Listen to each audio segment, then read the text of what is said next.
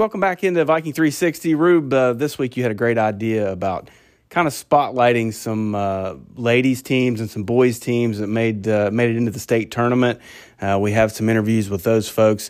I think everyone's going to really enjoy it. A lot of neat moments that were talked about in this week's episode from a basketball perspective. You know, Brian, it's called March Madness, but we're going to have a little January Madness here because we have a little lull time here while we're waiting for the winter sports to become in full gear. So we thought it would be fun to go back and talk to some of the most exciting times in Ripley High Viking and Lady Viking basketball, the state tournament trips.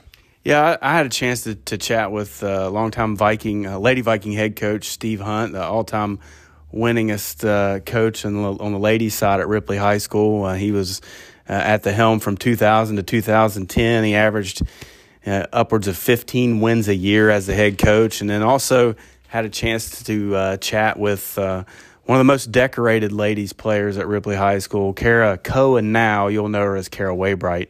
What a career she had as she went on to play at Fairmont State as well.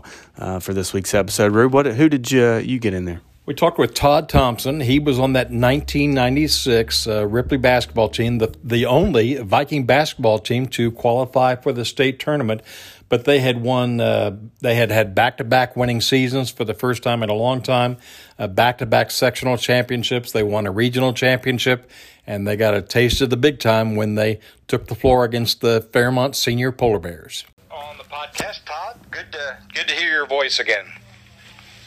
Great to hear your voice, and appreciate the opportunity to talk to you today. Let's start out, Todd, by talking about that amazing atmosphere that we witnessed down at the Charleston Civic Center. Rube, you're exactly right. I mean, Ripley for years has been known, you know, as a community position between Charleston and Parkersburg, but arguably has drawn a crowd much larger than a lot of those schools in those areas.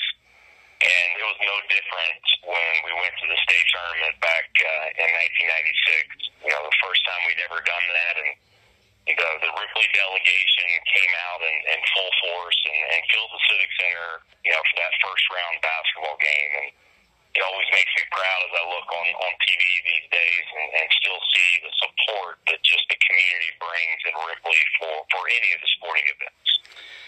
And, Todd, we drew a tough assignment in round one, the Fairmont Senior Polar Bears, and they were a powerhouse at the time, and they pretty much controlled everything for the first 2.5 quarters of the ball game.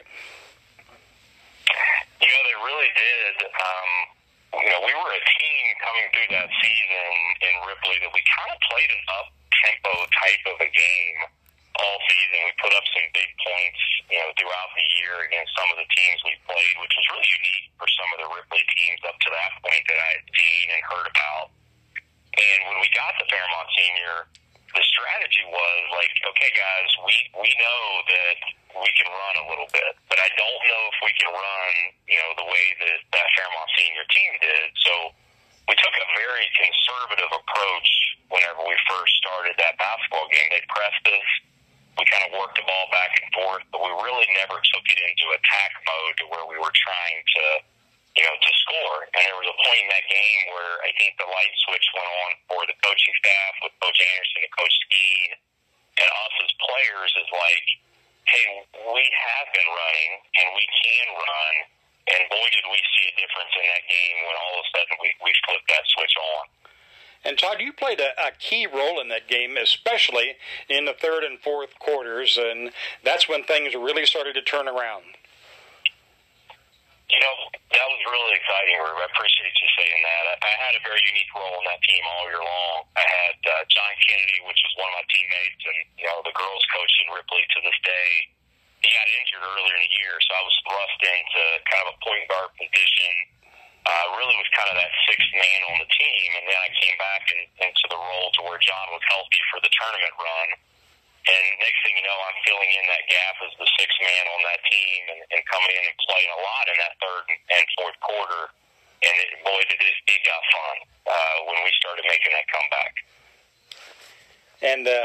Saturday was one of the most amazing, probably 2-minute stretch of Viking basketball, and we're going to hear that later on here in the podcast. But what a thrilling moment as Ripley cut that lead from 12 points down to 2 points, and they did it very quickly. You know, I still have vivid memories and feelings about that, Rube. I had the opportunity to be on the court for that moment, and you know, if you've ever been to a state tournament, there's game after game, and you sit there and you watch, and you have moments that you watch teams come through, and people, you know, get some excitement. And we really had played about 10 to 12 points behind that entire game, and we were kind of feeling our way out, and we cut it within two. And I remember going back and watching the video of this game because you could watch the entire arena, from Ripley fans to just casual fans, just continued to build that momentum and actually stand up in front of some of the camera views as I look back at some of the videos, because they got excited about this new young team from Ripley watching that comeback. And then also talking about the feeling aspect, I can remember when we cut it to 2 points, and we were then pressing them, and I was up on the basketball. That was my role at that point in time in the game, and I still can remember to this day that the noise of the crowd and how excited they were, and the hair on the back of my neck standing up, and I had never experienced anything like that to any point in my life. Through all the excitement of the great Ripley crowd, that was a moment I'll never forget. Well, we got within two, and then we could not get any closer down the stretch, and they ended up winning by a 3-point margin. But this Fairmont senior team, they went on to defeat Beckley, I believe it was, in the second round, and then they faced one of their rivals, Robert C. Bird, in the championship, and they won the whole thing. You know, it's funny how that plays out, and you look at those moments that what if one more basket would have turned our way, and next thing you know, we're in that same position playing Beckley and having a chance to upset them and move on. I still hold that memory just near to my heart, and I have a baby brother who was very successful, you know, at Ripley as well in the baseball world. Kevin Thompson had a great basketball career. We often talk, Rube, that for me personally as a senior, and being one of the 7 players that, you know, that got an opportunity to play in that game, that was my state championship moment. Did we win a state championship? No. Did we move on? No. Kevin's state championship came in the baseball realm the following year as the first state champions in 1997. But for me, that was a lot of fun.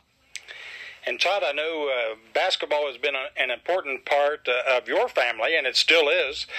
Briefly tell us how basketball is involved with the Thompson family. I have 3 children.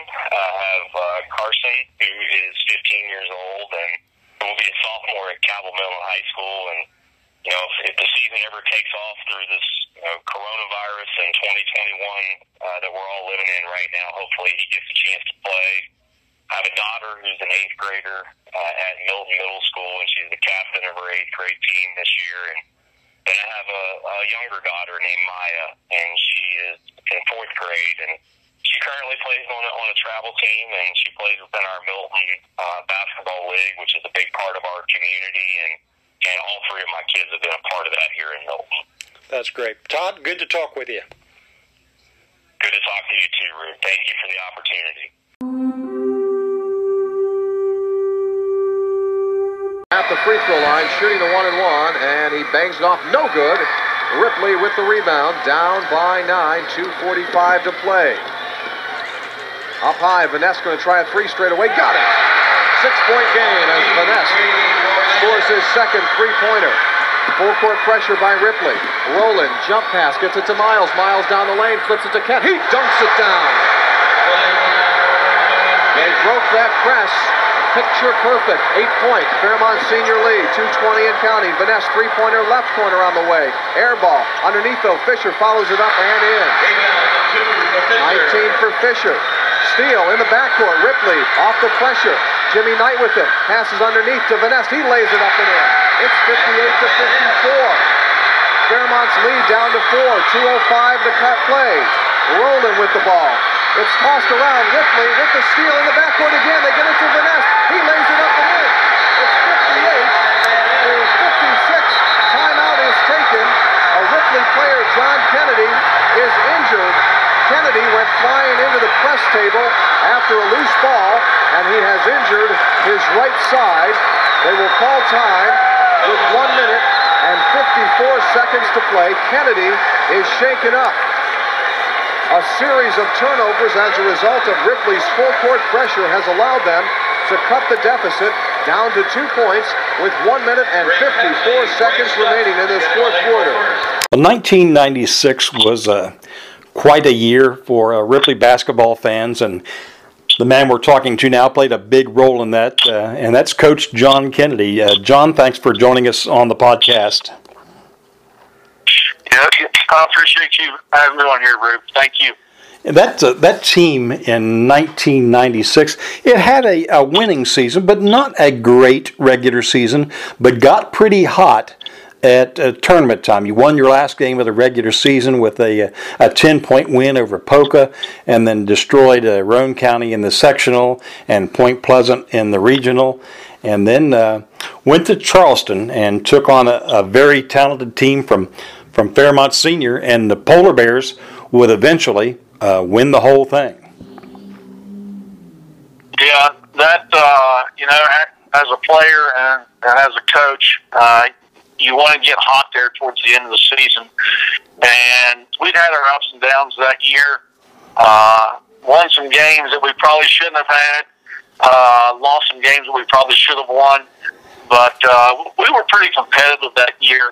And, it just seemed all the stars were aligning for us that season. And, we had one thing that was special about that team is all of us grew up playing baseball, football, basketball, going to each other's houses, playing pickup games at the park. I mean, it was a truly special team because we all got along together. There wasn't any issues with, that we knew about.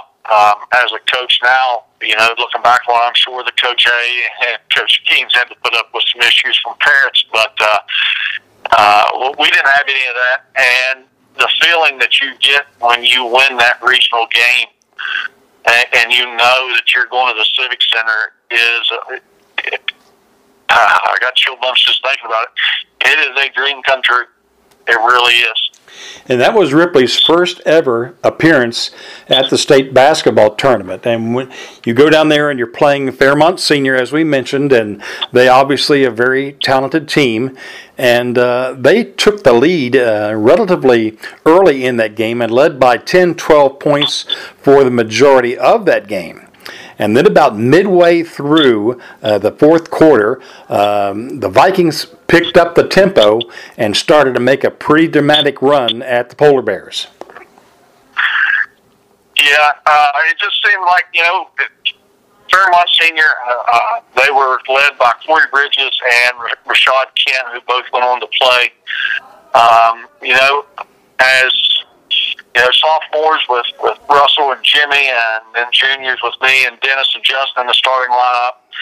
I mean, it's just like you're going out there and you're playing in front in like a Super Bowl kind of atmosphere, that like in the NCAA tournament, you're walking through the hallways there at the state tournament, going, back in the locker rooms, and then when you're waiting to take the floor, it's just.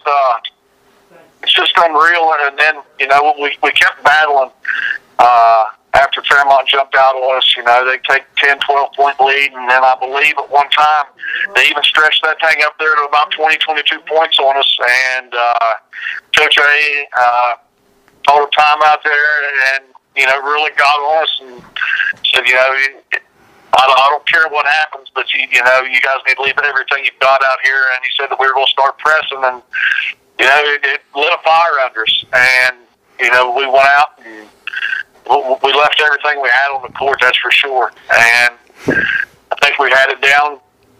I think I had the possession with a couple seconds to go and shot about a 30-footer off the front iron, and your heart breaks. But, those days were extremely fun, and those memories and playing with my friends, no one can take that away from us. It was quite an experience for the Vikings and for the Viking basketball nation. And speaking of Viking basketball and Lady Viking basketball, Coach, it has been a weird preseason for your Lady Viking basketball program. Just tell us where we stand now with the latest release by the state regulations. We're going to get fired up, hopefully, on February the 15th. We've got, let me pull up my calendar here real quick. We start on the 15th, and 7 days, according to the SSAC, we've got a scrimmage against Riverside, and then that weekend against St. Mary's, and then we tip off at Lincoln County on March the 3rd. So, you know, we've got about 2.5 weeks, and we're going to be right into season. And they didn't give us a lot of time to get a season in, but I'm thankful that we do have the opportunity, and especially for the girls and all the student athletes to get a winter season in, even though it's been pushed back twice. They put a maximum of 18 games on the regular season, and Coach Parsons and I are sitting right around 14, 15 games right now. But it's really tough, and we've been talking to a lot of coaches across the state, you know, scheduling here in the past couple of days, and most coaches are sitting around 15 games, and, you know, they're scratching their head trying to find another day or two to plug in a couple games, and it's just extremely hard when you look at only 2.5 weeks to get your girls or boys into basketball shape. And then you start right into games when you'd have 5 or 6 weeks in a regular season. So, you know, you've got to weigh the odds of, you know, are the safety more important for the kids? And that's where I'm kind of leaning, because there's some weeks that you're playing 3 weeks, or I'm sorry, you're playing 3 games a week. And I know over the previous 7, 8 years as being a head coach, those games just physically and mentally just exhaust you as an athlete, and it's tough to come back that following week. But at the same time, I've tried to schedule as many sectional and regional opponents as possible. That way, you know, we prepare our girls the best to make a postseason run. So it's going to be a difficult year in that aspect. The girls are going to have to be extremely mentally tough this year. And they can't dwell on if they go out and they have a poor night, because they're exhausted and they may drop one that they shouldn't. They just got to be resilient, bounce back, and go out and play every game like it's their last. And, you know, in a season like this, there's a lot of truth to that, because with the map that's out there now, if you turn red, you're shut down. You don't go to school, you don't practice, you don't play. And that's going to throw a wrench in a lot of coaches and a lot of teams this upcoming season. And, John, we've seen a lot of wrenches this year, haven't we? Yeah, just as soon as we got going, we had 4 days into practice, and at that time we were orange. So I had to number all the basketballs for the girls. They could do some dribbling, shooting. They couldn't pass. They couldn't rebound for others. Did a lot of conditioning. I was very pleased with their conditioning that Coach Allen put them through there for 4 days. And then you get shut down, and then you're at a standstill, and you think you're going to get back after January, and then it gets pushed back again. And, you know, it is what it is. You can't have a negative outlook about the situation. You've got to make the best out of it that you can, and remain positive throughout the whole situation. Coach, we'll be in touch with you as the season gets closer. I appreciate you, Rube. Thanks very much for having me on here. I appreciate it. And, Rube, another former Viking standout that is doing great things at West Lib right now. We talked to his brother last week. This week you had a chance to chat with the senior, Chance Morgan. Yeah, he's having a great career up in the Northern Panhandle, both athletically and academically. Chance Morgan is our guest on Viking 360. He's a graduate of Ripley High School and a senior wrestler at West Liberty. And Chance, thanks for being with us this evening. Yeah, thanks for having me. Chance, you opened up the season in fine fashion last weekend with not only a pair of wins, but you helped your team with 12 points in picking up a win against Glenville State and a pin win against Alderson Broaddus. Yeah, you know, first of all, I was just excited to go out there and compete.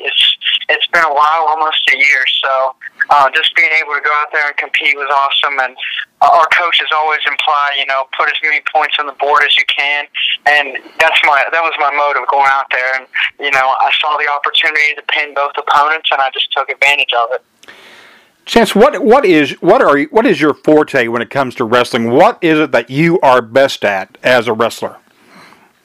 I think, you know, just getting into ties and getting two shots is something I'm good at. We call it hand fighting in wrestling, and that's pretty much where you just have to open up your opponent and you have to really get his legs open up for those shots. And in order to get takedowns, is, you know, hand fighting is really something that's essential. So that's one of my big things I like to go to. I like to hand fight really hard with the guy. I like to open him up and just start from there and get as many takedowns as possible. Chance, it seemed like you really came into your own during your junior season, not only picking up 14 wins, but a runner-up finish in the conference tournament.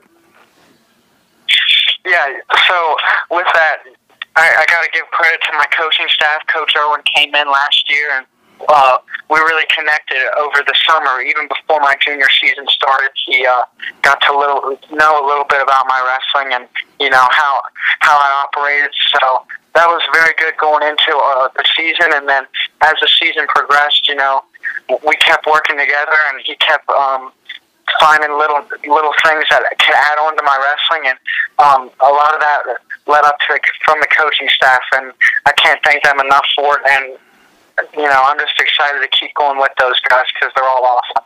Chance, it seems like West Liberty wrestling is always at the top of the heap when it comes to Mountain East Conference wrestling. What is it about the Hilltopper program that makes it so successful? Honestly, you know, it's just the will and the drive from our coaching staff. Every day we treat it like it's a new opportunity. You know, you go into the wrestling room and we have fun, we flow. You know, it's not always work. It's fun. There's games. It's good competition, and I'm just surrounded with great teammates who want to push me, and you know, they're always in there willing to get better any time of the day. So I think Westwood Wrestling is really just one big family, and once you join the Hilltop, you know, it's something that you can't turn away from. It's definitely like a tight-knit group that just wants to see continued success together.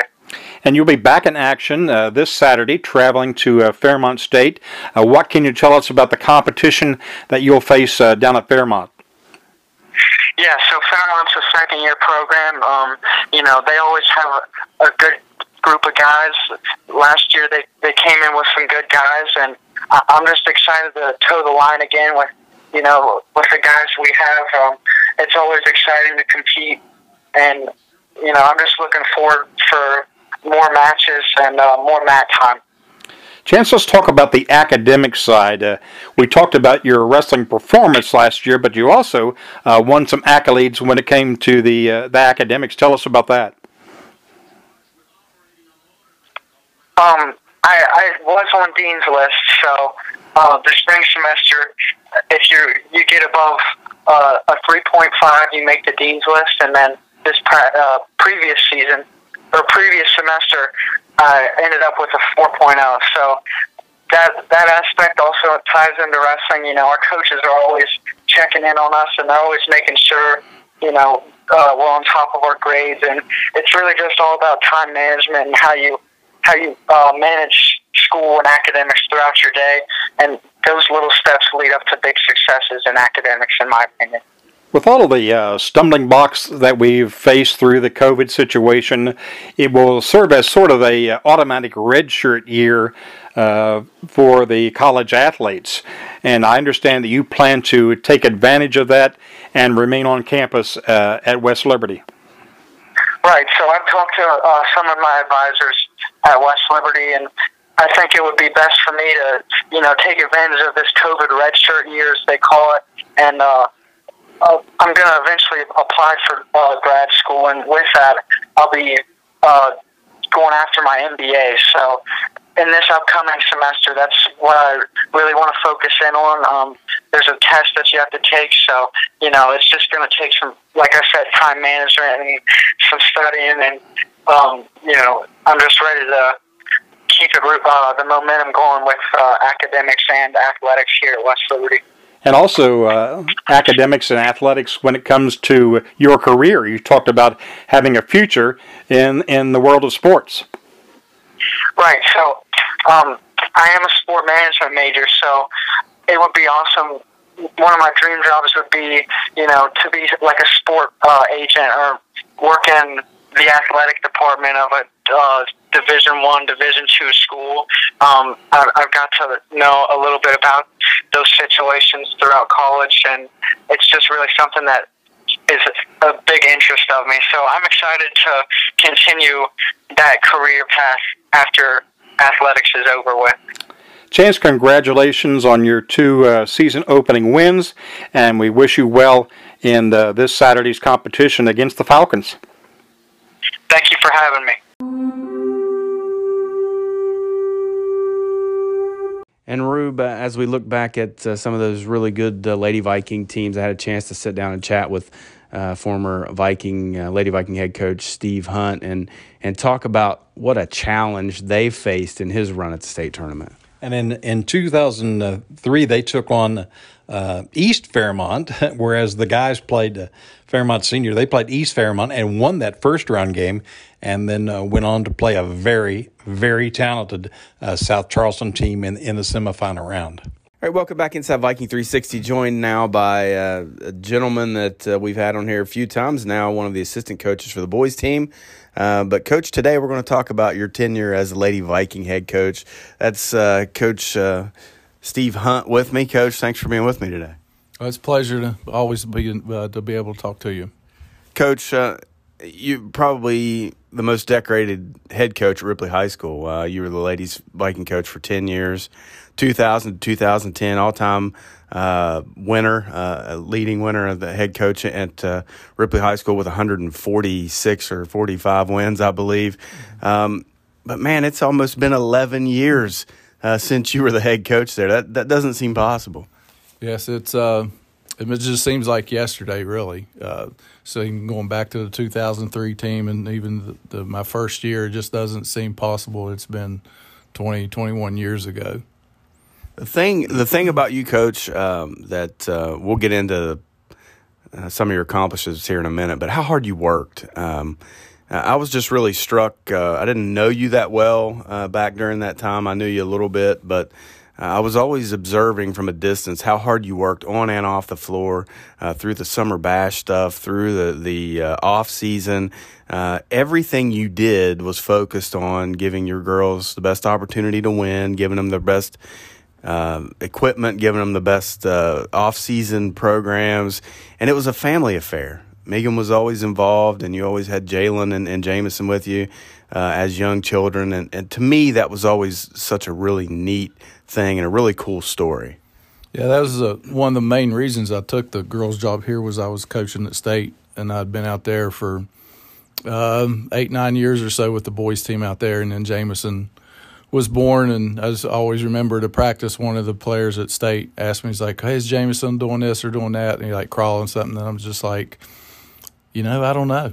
Yeah. I'm not home enough, so, I took this job to be home, to have more time, but I probably ended up spending more time. But we did make it a family affair. We went to Disney World a couple times, and Megan was basically my administrative assistant. I mean, a lot of things we couldn't have got a lot of things accomplished without what she did. And we traveled to team camps and shootouts and stuff all summers and took the kids with us. And that's what Jameson, he's basically raised in a gym. But it was hard times and a lot of, extra time, but it was fun time.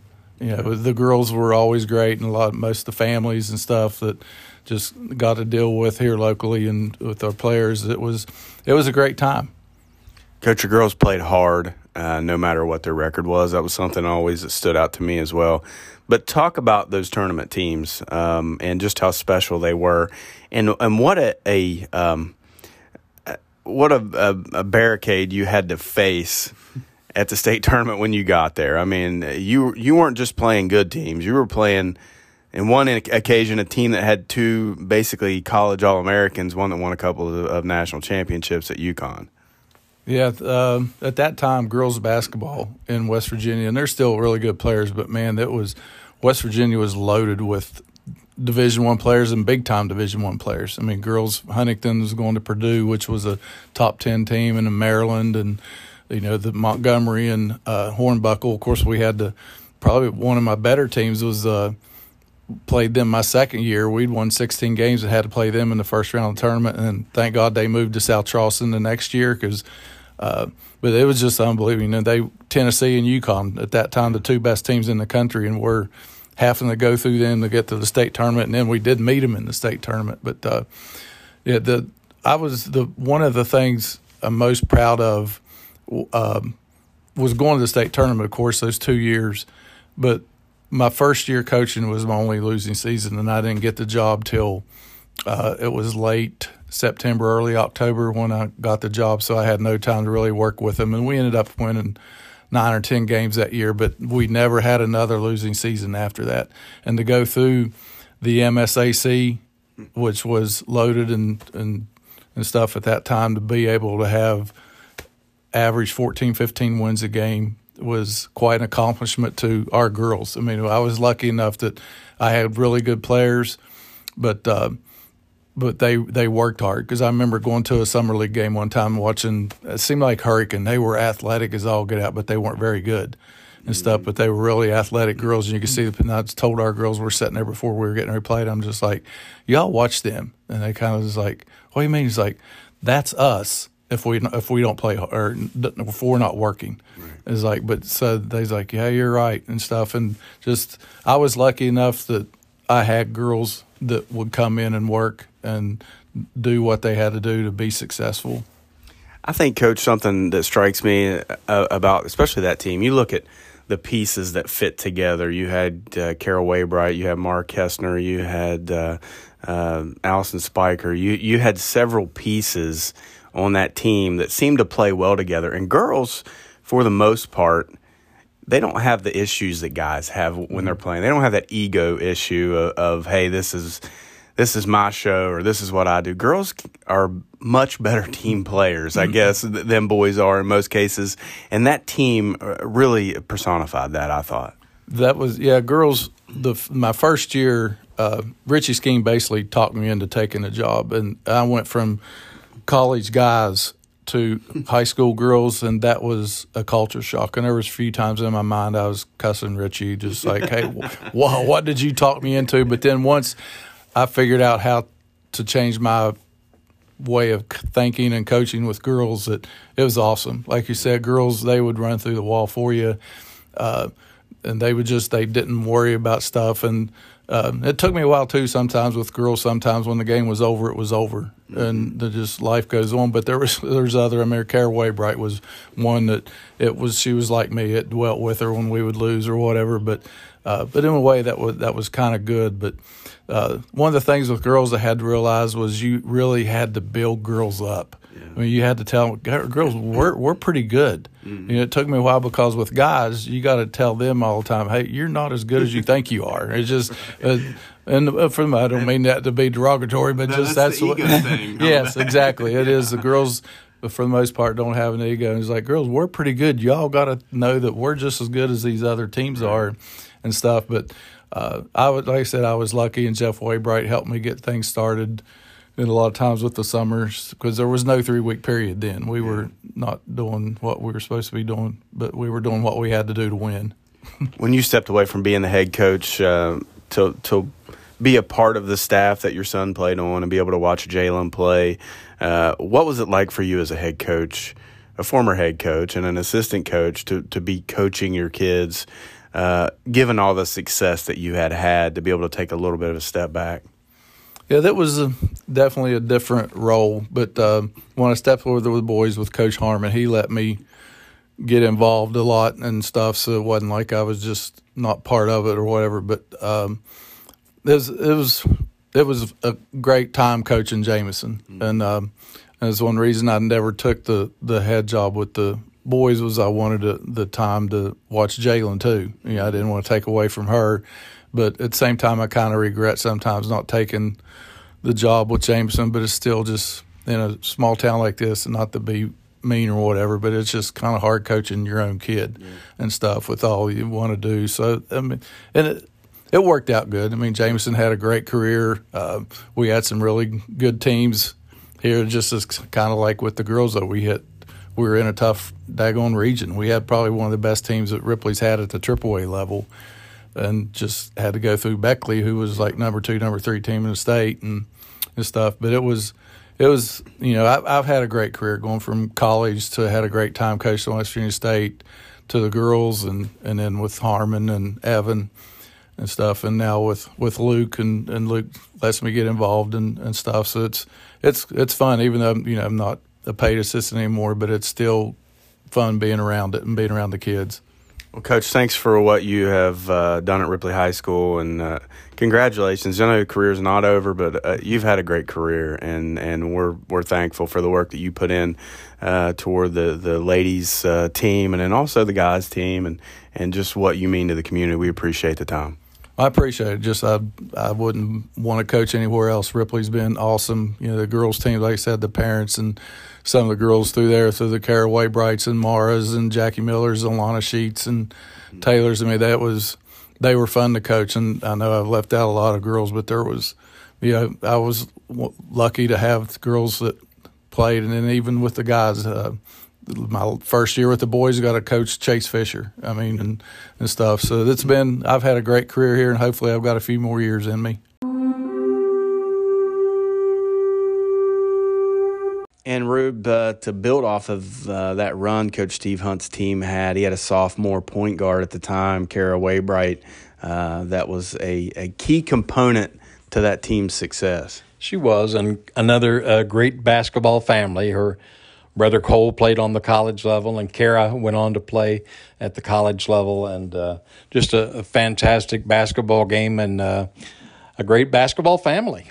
All right, welcome back inside Viking 360, joined now by married name Kara Cohen, but Viking fans are going to remember her as Kara Waybright. Kara, thanks for being with me and taking the time. Hey, thanks for having me. It's an honor and a pleasure. Hey, so Rube and I, this is Rube's idea, but he wanted to relive some of the action at the Civic Center from both the boys and girls aspect of Viking basketball. And you were a big part of that. I think it would be neat, you know, if you could kind of go back through that time in history when you were a sophomore and kind of getting your career kicked off, and what a great career you had at Ripley High School. But it would be really neat to hear your perspective on that. I know it's, going on 17 years now since we've been there? Oh, wow. Yeah. So those were definitely the glory days. I think about it often and just kind of reliving a lot of those memories in the past. But yeah, we had just an awesome group of girls that year, and really just when I reflect on that season, you know, obviously the goal, starting out early on, we always started talking about the Civic Center, and that ultimately for every team, in high school sports, getting to the Civic Center was just, you know, obviously the goal from not even just the season, but even backing up into the summer, spending so many hours in the gym and team camps and, you know, summer leagues and fall leagues and things like that. So just a lot of preparation. We had a lot of returners that year. We had a very strong senior class, junior class. So that season in general, you know, reflecting back on that was just a lot of highs. And so just approaching tournament time, we knew we had a really good opportunity and some really great strategy leading up to the tournament. So we ended up, I believe, defeating Capitol in the sectional and then meeting Parkersburg on their home court for the regional. We ended up beating them and then heading to Charleston.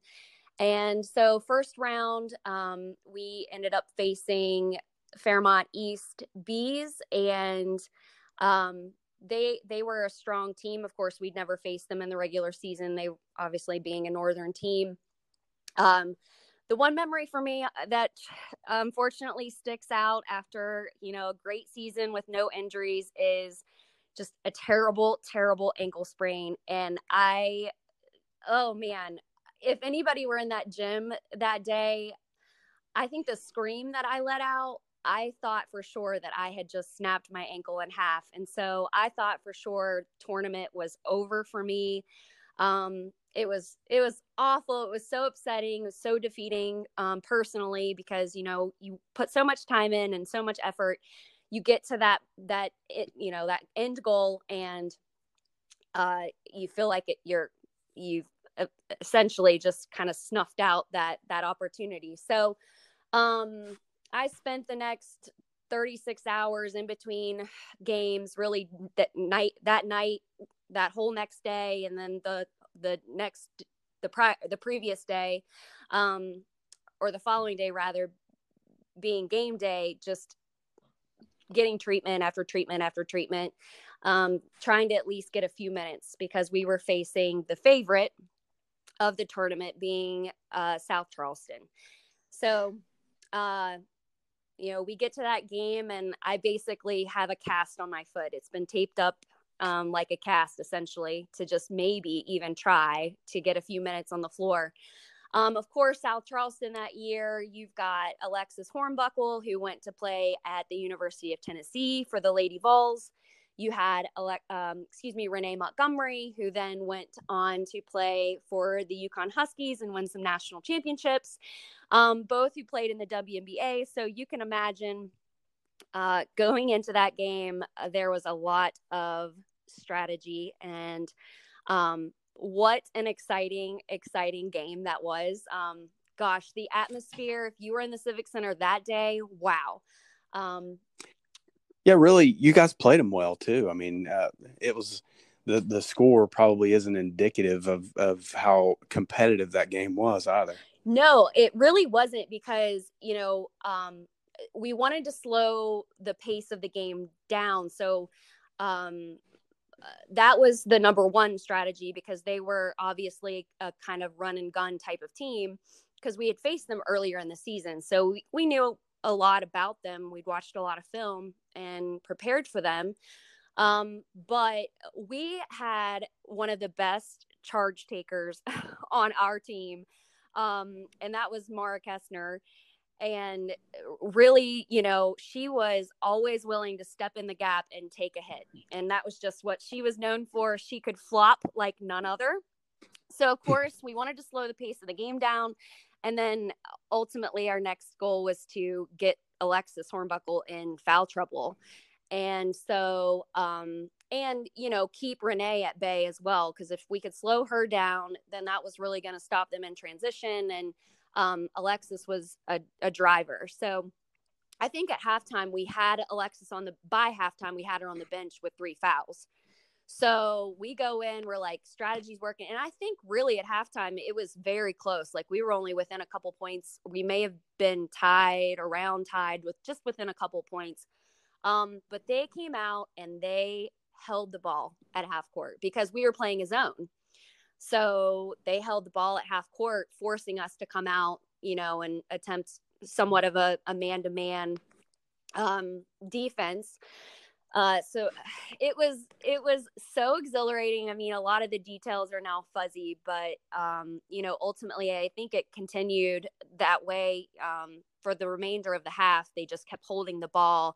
You know, a lot of our fans were obviously booing, you know, there's just a lot of details that, you know, little details that kind of stick out because, you know, they're Division I recruits and they're holding the ball at half court against these girls from Ripley who are nobodies, essentially. But that year, I mean, and that team reflected quite a few girls who ended up going and playing college ball. So, yeah, it was just. Well, and really, as did you. Yeah. You look at that year for you and what it did to go on to have one of the most decorated careers at Ripley High School as a Lady Viking, and kick-started your opportunity to go into college and play where you know, had a great career. You went to two schools, correct? You finished at Fairmont, is that so right? Or did you went to Fairmont State in 2009, and I ended up getting back to the Civic Center again because we that's where we played our conference tournament in the WEVIAC at the time. And so that was awesome to kind of get back there and relive some of those memories. But yeah, I mean, that sophomore year was definitely one, to remember, just a great team, great coaches, just a great all around. I mean, it was just really great foundation to kind of, the next 2 years, unfortunately, some things shifted in the sections and regions, and there were some really great teams. And unfortunately, we didn't quite make it back there. But that 2003 season was definitely one to remember. So tell the Viking fans what you're doing now. Yeah. We hear your dad constantly on the radio with me running his chops, and everybody knows where he is. Yeah. And we've heard from Cole a few times, but what's going on with you? Where are you at? I know you have a young son now, married, living in Fairmont area. Yeah, so give us, my husband and I, Tom, we live in Clarksburg, and we have a little boy, Hudson. He'll be 3 in just a few weeks, actually. It's just crazy how time flies by. And you said 17 years, and I'm like, wow. It's just hard to believe, really, how time flies. And so I've been in medical sales for really the last 7-8 years. So I'm working for a hospice company currently, but we are small business owners here in town, and that keeps my husband busy, and of course myself as well, outside of my full-time job. So we've kind of got our roots here, but we try to get home to Ripley as much as we can to see grandparents, and of course my parents have Hudson, and now, you know, Cole has a little boy. And so we try to spend as much time down there as we can. We don't get back nearly as much as we would like to, but it will always be home, and it definitely has a huge piece of my heart. So, does Hudson have a killer crossover yet? We're working on it. We shoot hoops in the basement quite a bit. We've already got, you know, a hoop in the backyard here. So yeah, we're definitely starting him as soon as we can, but yeah, he's hopefully going to be a little baller. He loves to shoot hoops with mom, so yeah. Well, Kara, thank you so much for taking the time. I appreciate it, catching up with the Viking fans. I'll be excited to hear what you're doing and taking this trip down memory lane. Those are some good times. Yeah, absolutely. Totally miss it. Wish we could go back some days, but wouldn't change it for the world. So thanks so much for having me, guys. As always, thanks for joining us for this episode of Viking 360. Stay with us next week. Hopefully we'll have more updates on what the spring/winter sports rube are going to look like as we look toward the next few weeks. It's going to be fun again. Get back out in the gym again and see some basketball and wrestling action. And hopefully with fans. Thanks for listening.